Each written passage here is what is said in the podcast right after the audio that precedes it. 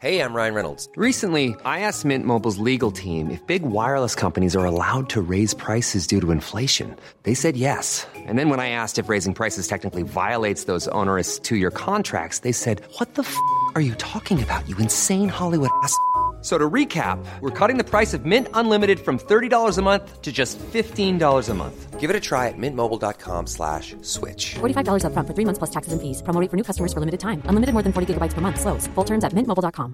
Quality sleep is essential. That's why the Sleep Number Smart Bed is designed for your ever evolving sleep needs. Need a bed that's firmer or softer on either side? Helps you sleep at a comfortable temperature? Sleep Number Smart Beds let you individualize your comfort so you sleep better together. JD Power ranks Sleep Number number 1 in customer satisfaction with mattresses purchased in-store. And now, save 50% on the Sleep Number limited edition Smart Bed for a limited time. For JD Power 2023 award information, visit jdpower.com/awards. Only at a Sleep Number store or sleepnumber.com.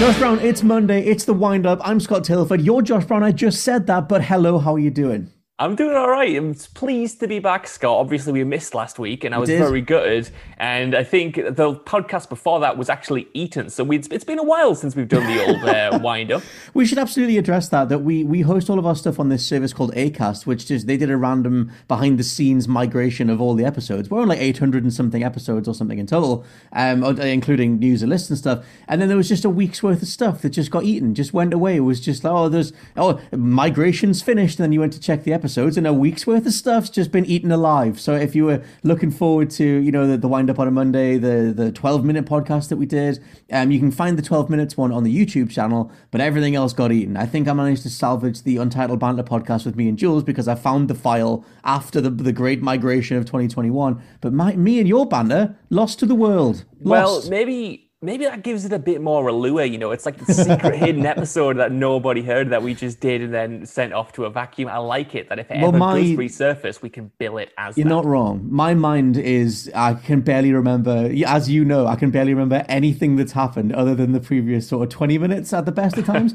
so I don't even know what we talked about, but I'm sure it was a lovely conversation. And if people managed to get it before the Great Migration, then I'm sure they had a lovely time. But we thought for um, today's wind up, because usually we're, we're going to try labeling this thing the wind up because we're going to try going forward to have sort of uh, more specifically focused conversations. And we'll try putting some questions out. We'll get some different thoughts um, from different people who are listening and stuff. And we'll tackle different topics going forward.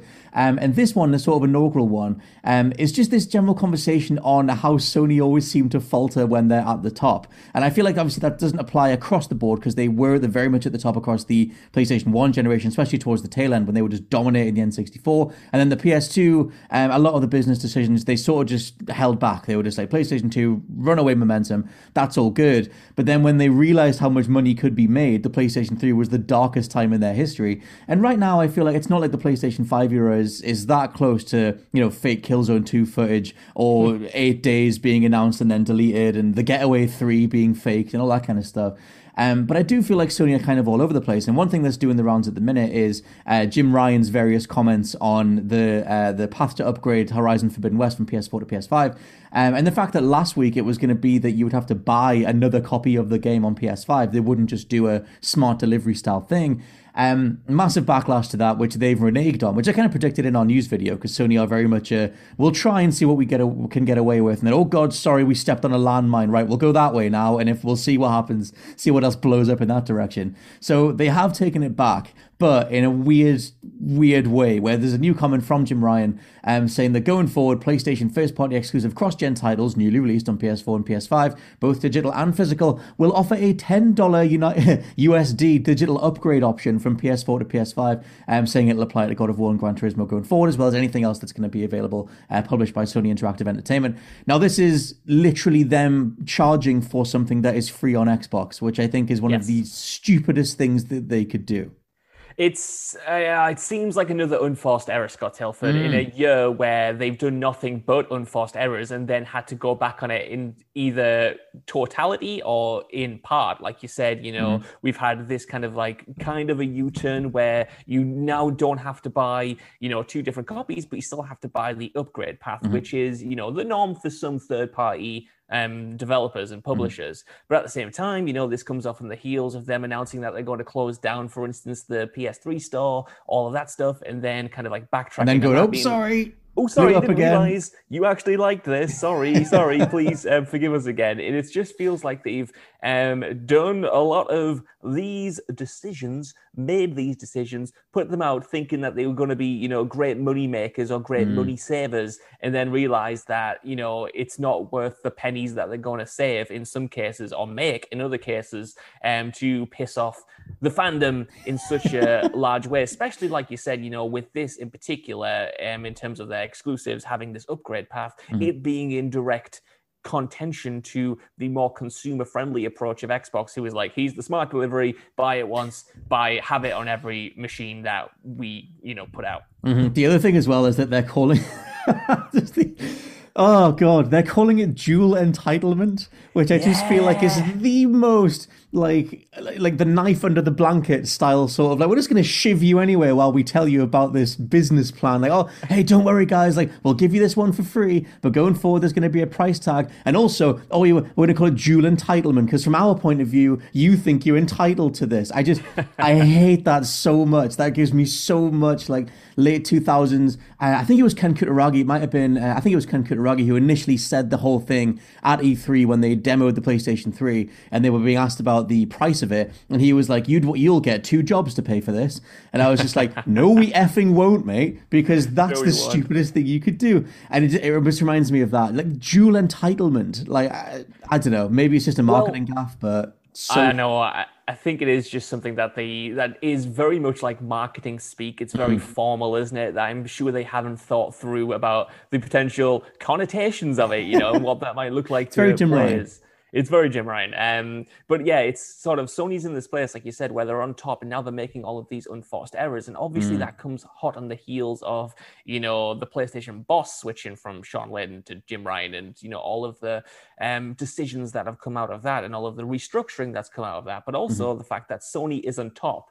And the funny thing is, is that when you're on top, you need to constantly hit expectations and smash those expectations. And I feel like that comes with a lot of baggage and a lot of business decisions that often aren't in the consumer's best interest because they're trying to, you know, impress shareholders mm. more than they're trying to impress fans and players and gamers. And we've seen that kind of across the board. Mm-hmm. And I kind of feel like that's seeping in to an extent, thankfully, not as much as it did in the PS3 era, but certainly a little bit where you're, like I said before, you know, you're seeing them identify ways they can make money, ways they can hit these targets. Uh, and a lot of those are proving to be a little bit unpopular. For me, this $10 thing, I don't necessarily mind it so much. I'd prefer if it wasn't there, mm. but it is, like I said before, kind of like the norm when it comes to certain third party publishers. So it's not like Sony's the only hmm. person mm. doing this, but I'm not going to completely cut them some slack because they're directly competing with Microsoft, who is not doing this. Well, I think, yeah, for me, it's like, yeah, you can highlight those other publishers, which are, you know, 2K, EA, Activision, like the, the big, sort of the big bads of the industry. They're the ones who are also going, like, you know, we're popular enough, we can charge for this. Um, but I think it, it like, it's going to bring it down to, like, exactly what is the PlayStation 5 version of said game. Because if, if you're just paying £10 for a 4K 60 upgrade, then it's that's so minor. And that's something that could be handled, that pretty much is handled on the hardware side automatically anyway. You're just sort of unlocking something on the, the game to be able to take advantage of the system. So I think like it just depends what it is. I guess like um, if there's enough extra content in the PlayStation 5 version to, to Garrett to say like, you know, this is why you would get it on PS5, then yes. I, those are the conversations that are uh, still to come. Well, I think that's part of the problem as well because, you know, Sony, for whatever reason, over the past two years, have done a lot of talking, but very little showing. Like mm. they've had very few conferences, they've had very few big reveals or big trailers or anything like that. So when we talk about games like GT7, God of War, even Horizon Forbidden West, you know, which we've mm-hmm. only really seen one big gameplay trailer for, as well as a cinematic trailer, um, you know, we don't know how those games look on PlayStation 4, for instance. We no. don't know really the differences between them in a tangible sense. Yeah, we've seen the bullet points. We've seen that games will run at 4K 60, like you said, or whatever. Mm-hmm. Um, there's better foliage or whatever. You, I was going to say there's, always a bit better grass. It's, oh, it's just Breath yeah. of the Wild again. Yeah. Yeah, totally. Which, you know, might be fine, but we need to see them in action. We need to see with our own eyes why they cost more. And it's all well and good people saying, well, it's a PlayStation exclusive. Of course, you're going to pay more for it. Trust us. And yeah, I do kind of trust them, but our trust is eroding, man. And mm. I need mm. To see the proof of concept. I need these side by side comparisons. I need to know what the exact differences are between Horizon Forbidden West on PlayStation 4 and Horizon Forbidden West on PlayStation 5. I need to see that in motion. And the consumer does to make an informed choice rather than just going on faith, which, like I said, is increasingly being eroded. Mm-hmm. I just it reminds me so much of when they brought the PS4 Pro out, and it's it's like mm. nigh on impossible to market a half step system because they're treating the PlayStation 5 like a half step system at the minute anyway. And it's just that kind of thing where it's like, okay, you need to sell the more expensive new version of the game, the higher version of the game, but you also need to respect the consumer who's invested in the thing that they had and show yeah. that that version of the game is just as viable. So you can't like Sony have never done, as far as I know, a first party video showing a side by side comparison. That's very Digital Foundry. It's very I think GameSpot do a version of it now as well and it's like you know it's it's almost like that's what you, that's what they should be doing because it should be saying look this is why you would invest in the top one.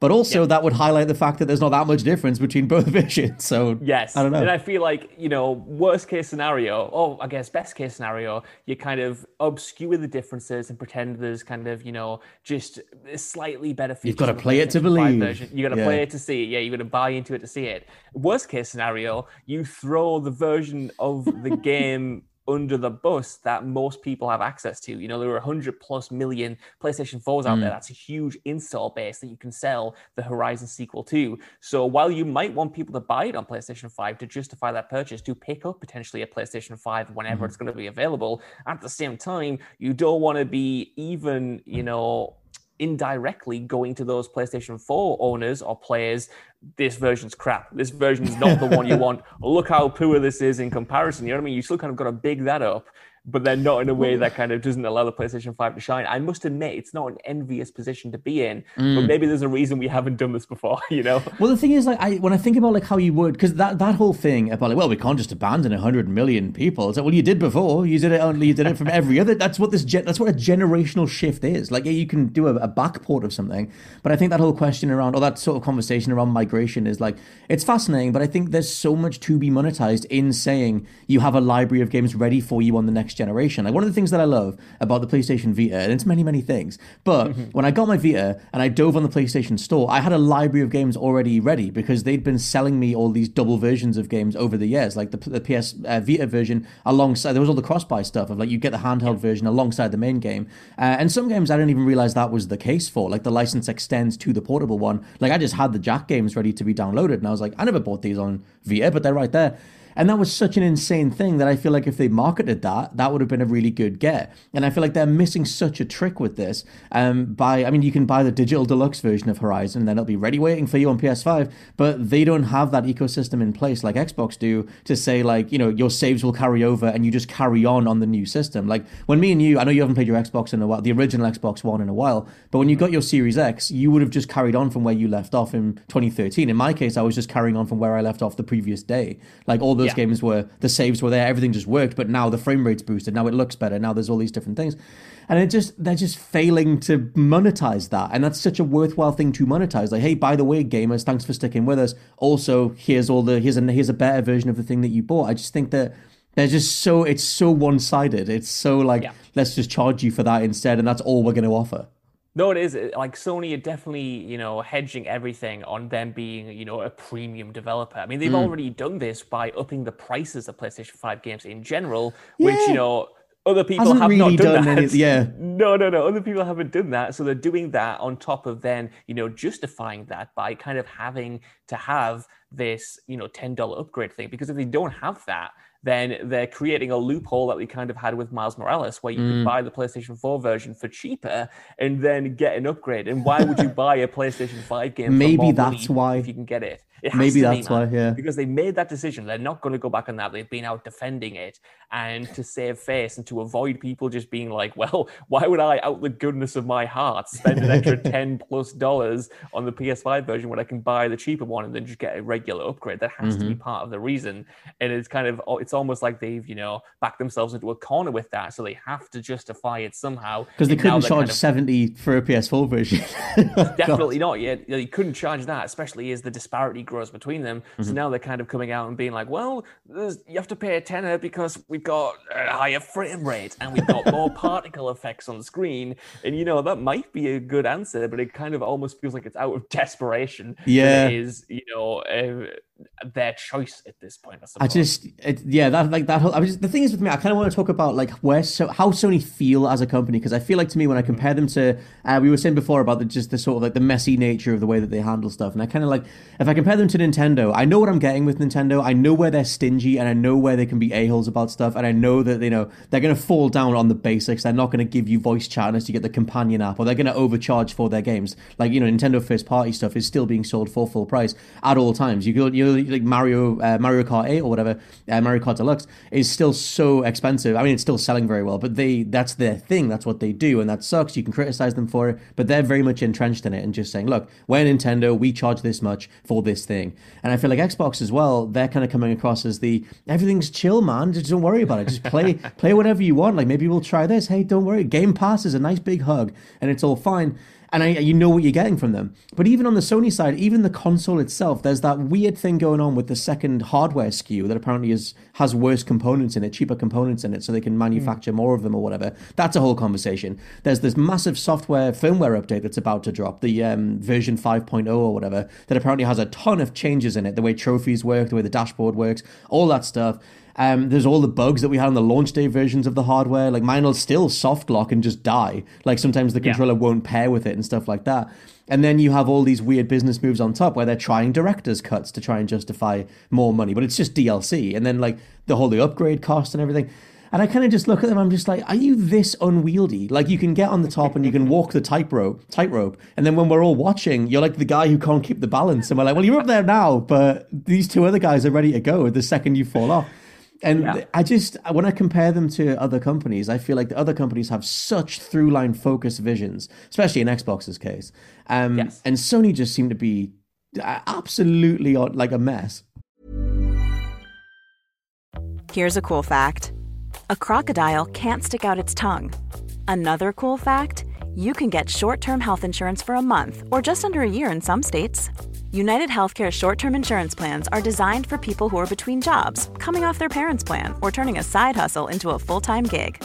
Underwritten by Golden Rule Insurance Company, they offer flexible, budget friendly coverage with access to a nationwide network of doctors and hospitals. Get more cool facts about United Healthcare short term plans at uh1.com. Hi, I'm Daniel, founder of Pretty Litter. Did you know cats tend to hide symptoms of sickness and pain? I learned this the hard way after losing my cat, Gingy. So I created Pretty Litter, a health monitoring litter that helps detect early signs of illness by changing colors, saving you money and potentially your cat's life. Pretty Litter is veterinarian developed, and it's the easiest way to keep tabs on your fur baby's health right at home. Go to prettylitter.com and use code ACAST for 20% off your first order and a free cat toy. Terms and conditions apply. See site for details.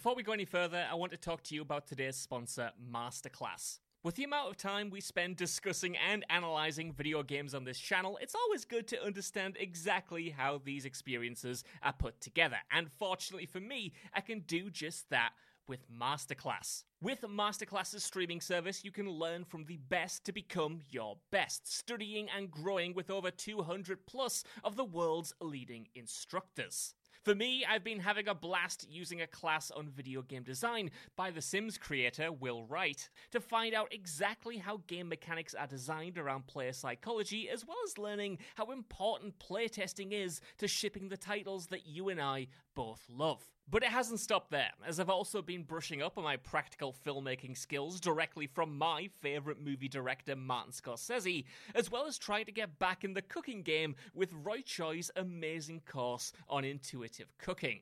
Seriously, my kitchen is a mess, but my belly has never been more grateful. For just $10 a month, an annual membership with Masterclass gets you unlimited access to courses on your phone, computer, smart TV, or even via audio only modes. Even better, every new membership comes with a 30 day money back guarantee, and 88% of members feel that the service has made a positive impact on their lives. And to put the cherry on top of that cake, right now, What Culture Gaming listeners get an additional 15% off any annual membership at masterclass.com forward slash gaming. That's 15% off at masterclass.com slash gaming. What's that? You want it one more time? Well, that's the URL masterclass.com forward slash gaming. Right, now I'm going to watch Tony Hawk try to teach me how to ollie properly. I'll see you all soon. They, I, I agree, but at the same time, I don't think a through line vision necessarily makes other companies better. Like you mentioned Nintendo there. I guess not I as bad, like, but yeah. Yeah, and I sort of feel like that's all, it's almost worse that we kind of just, you know, um, bat off their stinginess, their weird practices, their Oh, that whole thing with the Mario for- collection? Yeah, Like, like, six months and then taking it off sale. I think at the end of the day, all publishers, all video game companies are run by one man, and that man is called Robin Bastard, right? And he tries to get as much money out of you as possible. And sometimes he puts mm. on a nice face. Sometimes he comes across very, you know, charming, very personable, mm. very pro consumer to get you in. But ultimately, I feel like they all change and show their true faces at some point. And that's on one level, fine. It's a business. They're trying to make as much money as possible. It's very much not run for me and you. And we can kind of No, try to yeah. find a middle ground in between that. But yeah, like you said, with Sony, they're all over the place, kind of trying to figure out what they want to be, what their identity is. They had such a strong identity in the PlayStation 4 era, and they're trying to carry a lot of that through, especially when it comes to exclusives, especially when it comes to first party. You know, they're still bigging that up. They're still doing really well there. But every other area kind of feels like it's falling down. Like you said, it's wobbling on that tightrope a little bit. Mm. And, you know, it's fine for now. It's fine for now because they haven't fallen off. You know, they made some mistakes, but they're reacting to it. They haven't fallen off. But it will be one big gaff if they don't write it that completely gives Xbox or Nintendo or whoever the opening to kind of like jump in and jump over them and get back on top. Because, you know, like mm. you said, Xbox is doing very well. Phil Spencer's really righted that ship. They're making a lot of great moves, but Sony hasn't really shown a major flaw in its defenses yet. But the moment they do, the moment they make a PS3 era style cock up, is the moment that we might see a proper shift in the balance. But until that happens, I think they're going to continue to get away with these quote unquote minor issues because they are kind of hmm. like reacting, they are kind of righting them, and it's going to take a lot of those to add up, I think personally. No, yeah, I mean, I think that I guess I wouldn't call them minor flaws in the current context. Like when your when your main competition is offering this stuff for free, I see it as a massive mistake to to try and get all money grubby about it, especially because mm-hmm. they're so um fallible. Like that, you know, they did the PS3 Vita thing, then they went, oh god, sorry, they took it back. They did this thing with Horizon, and they, oh god, we'll take it back, but still we're going to charge you for it. And it's like, well, if there's another massive backlash to that, and there will be going forward or overall, Yeah. then they'll renege on that as well. And I just feel like, like I said, it just doesn't point to a company that has a through line vision for how to stay on top during the generation. It's more that they're falling back on the PlayStation brand name, um, which I've, I've kind of long said that the PS4 era, the, the 8th gen, um, felt like they won, quote unquote, just because Xbox fell so hard. Like the 360 mo- momentum was sky, was so strong, was sky high. And then obviously there was the whole thing with Don Mattrick and we're going to conquer the living room and the Kinect. And it was just so sideways that like all PlayStation had to do was not do that. And then they managed to do very well. And everyone just kind of goes, well, I love PlayStation, like as a de facto thing. And they can fall back on that. And I kind of wonder how much that that is just the underlying thing. I don't know what your general thoughts on like on Sony over the years. Like I feel like they, Yeah. for me, when they've tried to pioneer new stuff, like they tried to pioneer the um, the Sixaxis controller with the PlayStation 3, and then that didn't go anywhere because no devs wanted to use it. There was the LED light on the PS4. They've tried these little things, and then they sort of they stumble a bit and they go, "Oh God, sorry. What we can do is be PlayStation," and that's kind of what they go back to. But they keep trying these different things that don't really work out. Totally, and I, on, on one level, I do like that they keep trying things. You know, I Mm. like that they keep experimenting with new tech and you know putting out things like the PSVR, then committing to a PSVR two, making the Vita, even if they didn't quite support it as they should have. Mm. Yeah. Like they're still trying for these other experiences, and sometimes they hit and sometimes they miss. But going back to what you said about you know like the last generation, the PlayStation Four generation, and how they were definitely on top, and I fully agree with you on this front. They were on top initially because they just weren't Xbox, and Yeah. Xbox essentially, you know, made all of these unforced errors that Sony are kind of gearing up potentially to make now. But yeah, they completely crashed and burned. Sony just had to contrast themselves with what Xbox were doing to look like the good guys. However, mm-hmm. I don't think that just allowed them to course through the generation by any means. I think that for the first few years, there very much kind of was a lack of game plan. You know, you had very few exclusives coming out. Everyone was kind of yeah. waiting for them. But once they got the ball rolling after that slow start and after they were kind of in ahead by default, I think it did take a lot of um, power to kind of like stay at the top, especially once well, they kind of realized they had first party stuff. Yeah. yeah. totally. And then they pivoted towards the first party stuff. And they were like, right, this is our identity. We're going to c- commit to single player games in an era where people are moving away from them and mm. even saying they're not viable at all. We're going to pump money into franchises. We're going to pump money into new IP like Ghost of Tsushima, which was obviously a smash hit. Mm-hmm. We're going to make, you know, interesting, we're going to partner with interesting people like From Software, do Bloodborne. You know, we're going to make um, Until Dawn. We're going to do all of these interesting things. And the tech itself is going to be incredibly solid. Mm-hmm. So I feel like, you know, even if they did get ahead by default, they built such a strong foundation and a stronger foundation than they had since maybe the PS2 era. Yeah. Uh, that was just so good. And I feel like that's what's allowed them to go in to this generation on top. And it's whether that foundation is dismantled going forward that will be um, that will dictate who wins, quote unquote, this generation. Yeah, well, that's a that's a beautiful, perfect, magnificent point. Like you think about, like I always go to Sony and go, "Yeah, you guys got ahead," like you said by default. But like you said, they almost single-handedly resurrected interest in single-player games. Like there was that mm-hmm. whole thing with in EA didn't help either. Just say, oh, people don't care about single-player games anymore. It was that whole sort of mid 2010s push for loot boxes, squad-based stuff, multiplayer. Like 2017 was the absolute worst of it. Um, but then yeah, like you said, I mean, they also gave us like some of the newest um, video game mascots as well, like Aloy and Jin. Like you know, like I was thinking in the early 2010s that we hadn't had a face of gaming in so long. Like the mascot era was very much the PS1, PS2, and then it was like, well, you know, there was Nathan Drake from Uncharted, mm-hmm. but like main characters that you could hang a brand on um, kind of went away. But um, speaking of games, um, I want to bring in a couple quotes from um, uh, Shawn Layden, who was the ex PlayStation Studios boss, because um, he's just done another recent interview with Bloomberg, um, just talking about the way that game costs have gone and the fact that you know we just mentioned like you know they sort of they resurrected single player games, they doubled down on it, but there's almost like a PlayStation formula now where it's like camera over the camera over the shoulder, uh, light open world elements, like maybe light crafting components, maybe you unlock a few runes to boost your character, stuff like that. Um, yeah. Days Gone, God of War, Horizon. Um, there's starting to be a, a, PlayStation house style, which I feel very much comes from Naughty Dog. I feel like, I mean, the new God of War, as soon as you start um, walking quite slowly, talking to Atreus, I was like, well, this is very Joel and Ellie. This is very the two of them on this adventure together. Um, and I, I want to get your thoughts on that too, but I'm going to read out a few um, quotes from Shawn Layden. So he talked to um, Bloomberg and he was just talking about the cost of games and the fact that the amount of money that is being hung on each of these projects uh, means that the diversity of, of titles being greenlit is uh, so much less. So he was just saying if we can't stop the cost of let's stop the cost curve from going up, all we can do is try and de-risk it. This puts puts you in a place where you're incentivized towards sequels. What you, what happens is you end up with three to four silos of games or game types that continue to exist, and variety is squeezed out. Um, this lines up with something that he said earlier in July uh, to GamesIndustry.biz. Um, this is a longer quote, but I think it's very valid.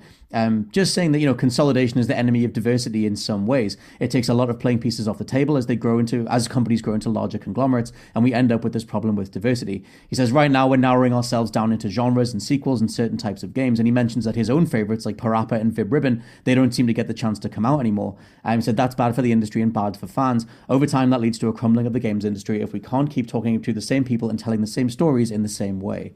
What's your thoughts on all that?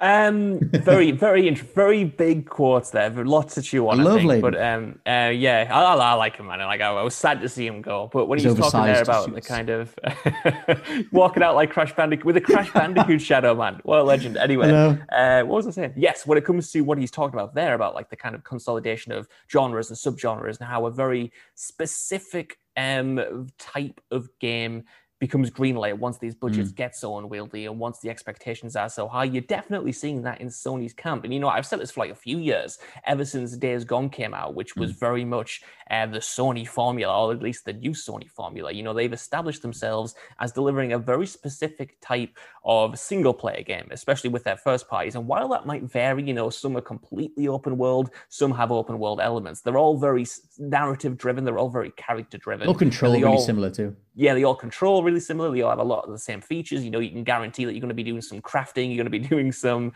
um, leveling up, exploring and stuff. And while you might say that's all games, I feel like all Sony games never used to be like that, but they've no. got such great success from that.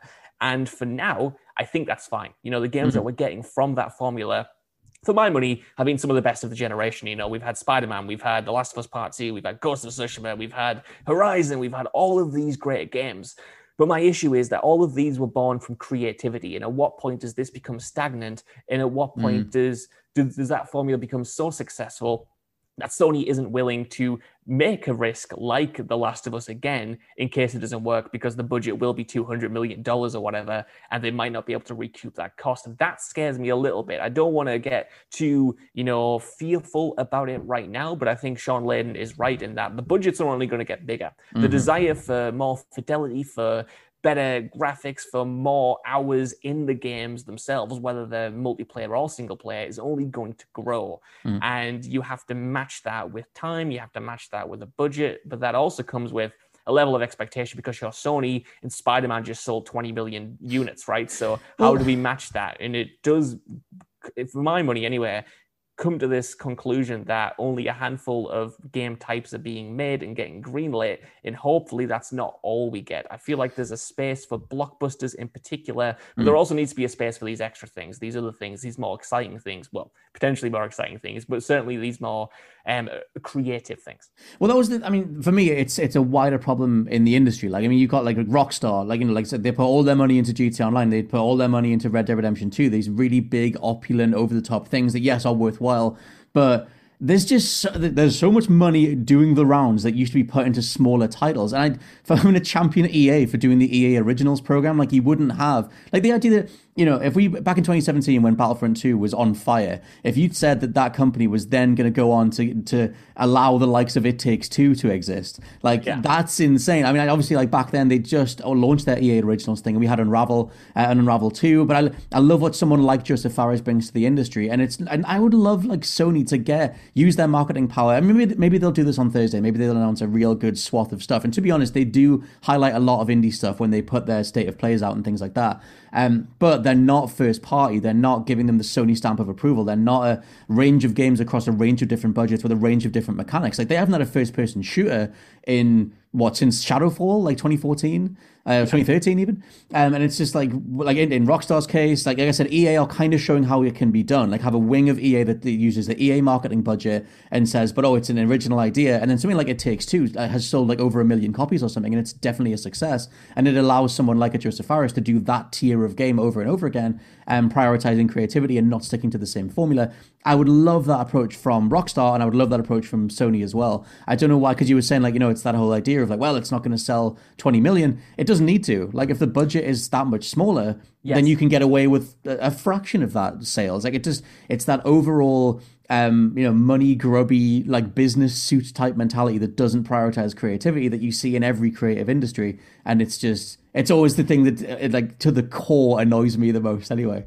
100% man i remember reading and i've talked about this a few times but it genuinely blew my mind that much i think it was a jason schreier mm. jason schreier piece from a few years ago where um, if, if, it was jason uh, he was talking about you know how success in companies actually doesn't breed creativity like back True. in when i was you know younger for instance and i didn't quite know the intricacies of how games are made i perhaps naively thought that well if you make something successful you get to do whatever you want you know you've mm. proven you can make money so it can be a one for them one for you type deal you've proven yourself you can be like chris nolan and just make whatever you want uh-huh. but that's not the case you know if you make a successful game that only raises the bar of expectations of what all the other games are supposed to be. So mm-hmm. if you suddenly sell a single player game that sells 20 million units, if you put out another single player game that only sells five, that's viewed as a disappointment, right? If you put out a game that hits 90 Metacritic and then you put out one that hits, you know, 79, that's viewed as a disappointment, mm-hmm. regardless mm-hmm. of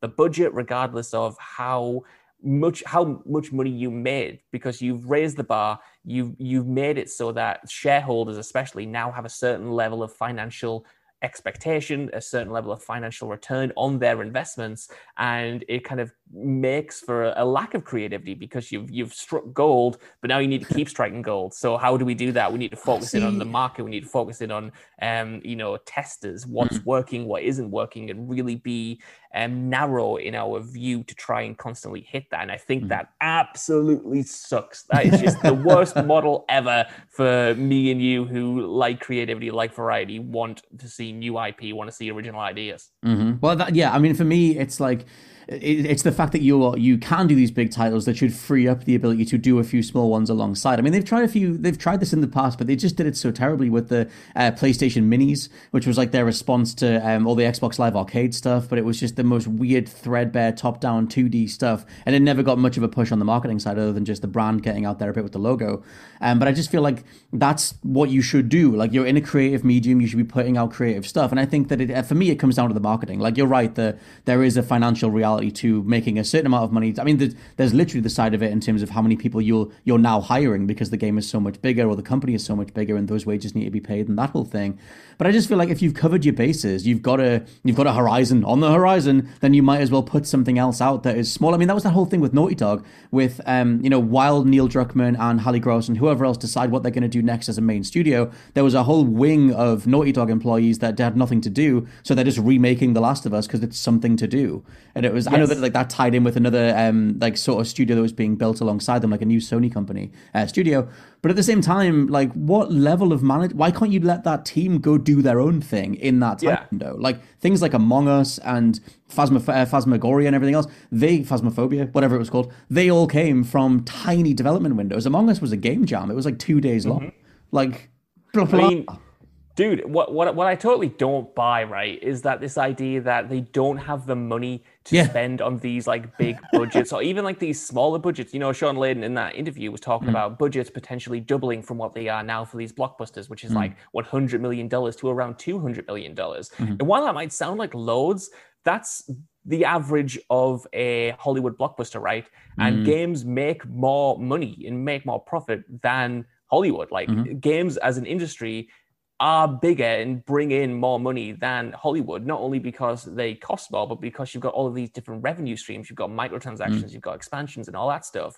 So the, the level of income we're talking about in terms of these big games or even small games that manage to hit it, like Among Us and stuff, you mm-hmm. know, is so large that I just don't buy that that can't be reinvested in a smarter way where you can have these blockbusters, but you can also have, like you said, these smaller games or these more modestly budgeted titles. They don't even have to be small games, just, you know, a double A, you know, mm-hmm. budget or something that can still have the potential to make a lot of money because, you know, you, you're, you're already making loads. I don't view, I don't buy this argument that these companies, and I'm not just talking about Sony I'm talking about all of No, it goes across the board, developers, yeah, across the board. And these kind of, you know, especially the big ones these kind of struggling underdog studios that aren't that are just getting by and we need you to spend um, money on FIFA points so we can stay in business and pay our employees. Nah, you're making loads of money. It's all going to the top. You're putting. I'm starting to sound like I'm on the Jimquisition or something here. it, it goes to like the people at the top. You know, they're getting the most of it. You've got loads of money. You've got so much. You've got more than any other entertainment. Well, the Bobby industry. stuff. It was like exactly you know. Yeah, yeah, Bobby Kotick's bringing in huge bonuses, and it's like, nah, reinvest that more smartly, make better games, and we won't have this issue where, um, you know, blockbusters are seen as unviable, you know, because pay pay what they what they what they deserve, you know, And- and the also- what they deserve. like the teams of people that are here as well, like, you know, like the Naughty Dogs, the Rockstars, like those are teams of people who, I mean, obviously you can point to the big creative leads, the Neil Druckmanns, the, the Hauser brothers, like you get them, but also there are teams of people, story, like, you know, story overseers, story designers, editors, people who have overseen these games over decades that I just would love to see what they want to put out. Like, you know, seeing um, different indie games that have come out from little fractured studios that have left Ubisoft, like 12 Minutes was the um, one of the ex art directors from Ubisoft and Rockstar. And as much as I didn't like like 12 Minutes, over, well, I appreciate 12 Minutes overall. I didn't jive with the way that it actually was put together. Um, I love that it exists, and that's the thing. Like, I would, I would take a million 12 Minutes over another. La- well, I was gonna say over another Last of Us too. I probably might, to be honest, over the idea of another sequel.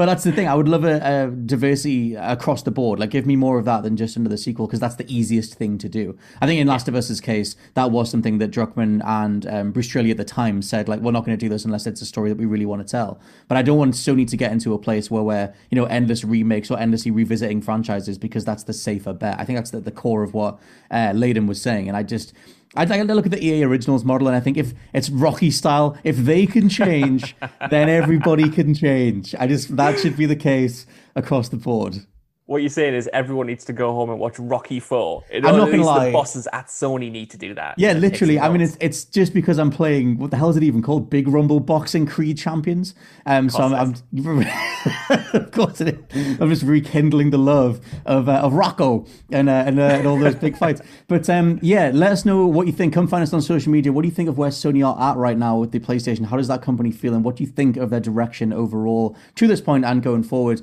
Um, for now, this has been the wind up. I've been Scott Tilford, joined by Josh Brown. Goodbye. I'm so excited to see what Thursday has to bring. Actually, you know, I know. that's going to be the moment where hopefully they turn it around, and me and you will hopefully be there to do some post um, show analysis of that. Yes, come back for that. Me and you will be doing some sort of video type thing immediately after that show. So check the YouTube channel on Thursday night UK time. But that, those all those thoughts will be there um, in the coming days. But yes, for now though, I, it's the thing that I said. It's the wind up. I'm Scott Tilford, joined by Josh Brown.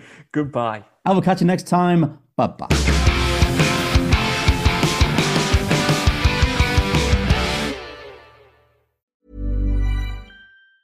Planning for your next trip? Elevate your travel style with Quince. Quince has all the jet setting essentials you'll want for your next getaway, like European linen, premium luggage options, buttery soft Italian leather bags, and so much more. And is all priced at 50 to 80% less than similar brands. Plus, Quince only works with factories that use safe and ethical manufacturing practices.